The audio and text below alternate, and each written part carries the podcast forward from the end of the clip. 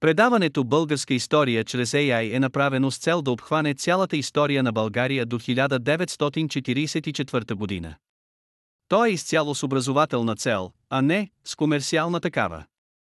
Използваните източници са Уикипедия и История на България, издание 1979 година, БАН. Създаването на Одриското царство и неговото укрепване продължили сравнително дълго време. В навечерието на гръкоперсийските войни са били на лице всички вътрешни предпоставки за началото на трайното политическо утвърждаване на Одриското царство, и то на фона на вътрешно-политическо развитие в голяма част от Тракия. Походът на Дарии първи срещу скитите и близо 40-годишното присъствие на персите по южната периферия на Тракия до към средата на 60-те години на 5 век от новата ера могат да бъдат онези хронологически рамки, които да се търси предполагаемата точна дата на основаването. Това е период, в който одриската политическа организация излиза на историческата сцена като фактор в международните отношения. Затова тя тогава, и то не толкова при Херодот, колкото при Токидит, за пръв път изрично била спомената в писмените извори и за пръв път била описана. Предполага се, че ранното ядро се е намирало в долината на река Ергин. Според Херодот през земите на Одрисите течала река Артеск, която от някои се отъждествява село Тунджа, трудно приемливо, защото нейното име било Тонзус, а от други, с по-голяма вероятност с река Арда. Одриското царство било най-значителната и богата държава северно от елинските полиси в югоизточна Европа през 5 век. Според характера на обществения строй в тракийското общество неговата организация и структура се различавали коренно от тези на града държава и се доближавали до други, които се развивали в Балканския полуостров, в Кавказско-Черноморския басейн, в Предна и Мала Азия. През периода на класическата древност Пропонтида, Нешено-мраморно море си оставала вътрешно-тракийско море, което по европейския си бряг било обиколено от одрисите и от подчинените им племена, а по азиатския – от витините. Витиния от своя страна била силно сближена с Персия и от времето на Дарии първи била включена към персийската сатрапска система. Аналогиите с Витиния, които обхващат социални, етнодемографски и политически явления през 5-4 век от новата ера, имат важно значение за разбиране на подобни явления в Одриското царство. Витиния, която била царска земя от елинистически тип, се определяла с античното понятие страна на царска економика, което включвало режима на собственост и организирането на фиска. Подобно било може би и положението в Тракия, макар че сведенията за нея са, общо взето, малобройни. При псевдоаристотел е запазен епизод с Котисе първи, в който се разказва как царят разпоредил на поданиците си да засеят площи с определено от него количество зърно, за да може да събере реколтата, да я продаде и да получи пари за войската си. Тук одриският владетел е типичен ръководител на царската економика и се изявявал като върховен собственик на средствата за производство. Както в Витиния, така и в Тракия съществували поземлени владения, експлоатирани от царя и от династите. Освен царските земевладения, големите тракийски храмове и светилища в Витиния разполагали също с движими имоти. Такова било, както изглежда, положението и в Тракия, където типичен пример е Дионисовото светилище в Родопите. Държавният апарат в Витиния, породен и предназначен за регулиране на класовия антагонизъм между аристокрацията собственик и зависимите производители чрез формите на принуда и експлоатация, може да се проследи в общи линии поне от средата на 6 век от новата ера чак до елинистическата епоха. Витинските царе управлявали еднолично с съвет от приближени и с помощта на наместници, които контролирали административния и стопанския живот в страната и в градските центрове. Сеченето на монети се водело по персийски образец и сам царят следял постъпленията в хазната. Аналогично било и политическото устройство на Одриската държава, простираща се от северната страна на Пропонтида. Общо взето, на одриските владетели се гледало като на все тракийски само когато Одриското царство било най-мощно. В писмените извори и в епиграфските паметници, на гръцки език, били титулувани Базилевсия самата държава, царство. Как е звучало цар на тракийски, не е известно. Тракийските владетели се смятали за носители на лична власт, получена след отстраняването на всичките им противници и в резултат от възможността да се поведе мнозинството от съплеменниците на война.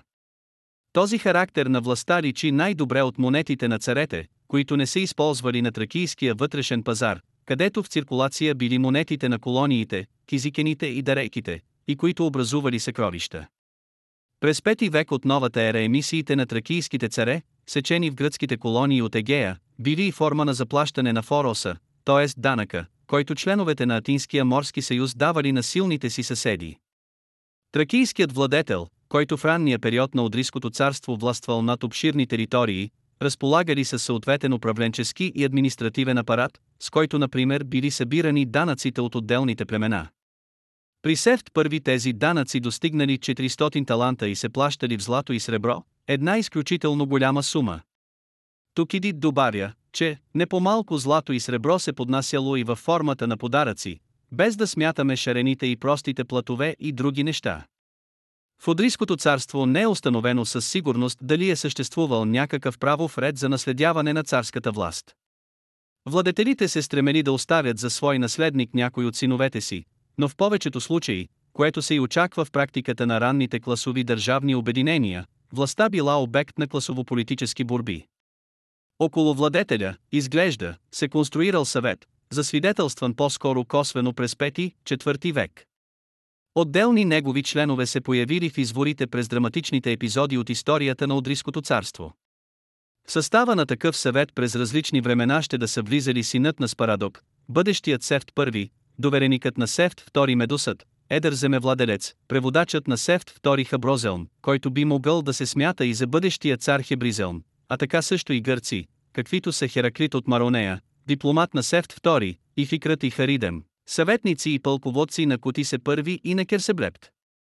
Ако се използва терминологията на Токидит, която безспорно е най-точна, трябва да се приеме, че в съвета или най-малко в неговия разширен състав влизали така наречените родовити одриси и парадинастите, т.е. представителите на племенната аристокрация. Присъствието на парадинастите в този съвет е естествено да се очаква, защото, в аналогия с витинското и персийското устройство, те в нормална обстановка са представителите на централната власт в районите на страната и са действителните съуправители. Ето защо Тукидит изрично отбелязва, че тракийският обичай изисква да се поднасят дарове на царя, на родовитите одриси и на парадинастите. Институцията на парадинастите е важен елемент в политическото устройство на одриската държава.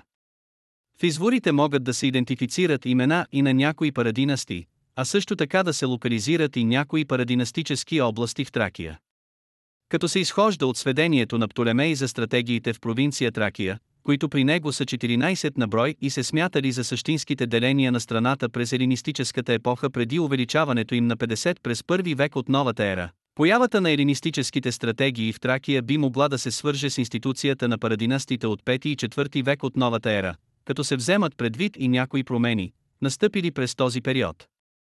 Може следователно да се твърди, че стратегиите на Птолемей отразявали приблизително територията на парадинастическите области, и този извод се подкрепя най-добре с примера на стратегията Астика, която се простирала първоначално от Бургаския залив до Перинт. Същата тази земя е и владението на парадинаста Емесът и на сина му Сефт, втори в края на 5 и началото на 4 век от новата ера при това положение същинска Тракия би могла да се раздели на три групи парадинастически области и по-късни стратегии.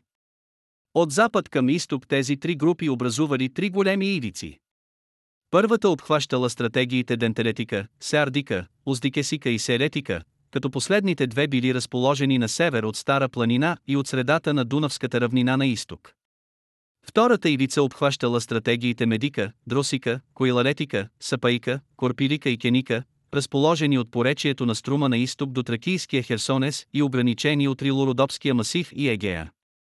Третата ивица лежала по средното течение на Марица в източна посока до Черноморския бряг и включвала обитаемите площи на Бургаския залив и Мраморно море. Тук били разположени стратегиите Беесика, Бееника, Самаика и Астика. Политическото райониране на страната се подкрепя по-нататък и от археологическия материал. Систематизацията на находките показва, че действително по тези географски ивици се оформят в посочената по-горе последователност територии наситени около едно централно ядро с най-голям брой предмети и паметници. Такова е положението в Беесика и Беника по средното течение на Марица, в Дентелетика, Сердика, където се откри голямата тка от Емогиланската могила, Враца, и в Оздикесика, където бяха намерени съкровищата от Летница и Ловеч. В Одрийската държава през 5 и до средата на 4 век от новата ера не може да се разграничи категорично иерархия в местата на родовитите Одриси и на парадинастите. Сред тях е имало и представители на племенната аристокрация, но също и други лица, например чужденци, които са могли да проникнат в тази служебна аристокрация.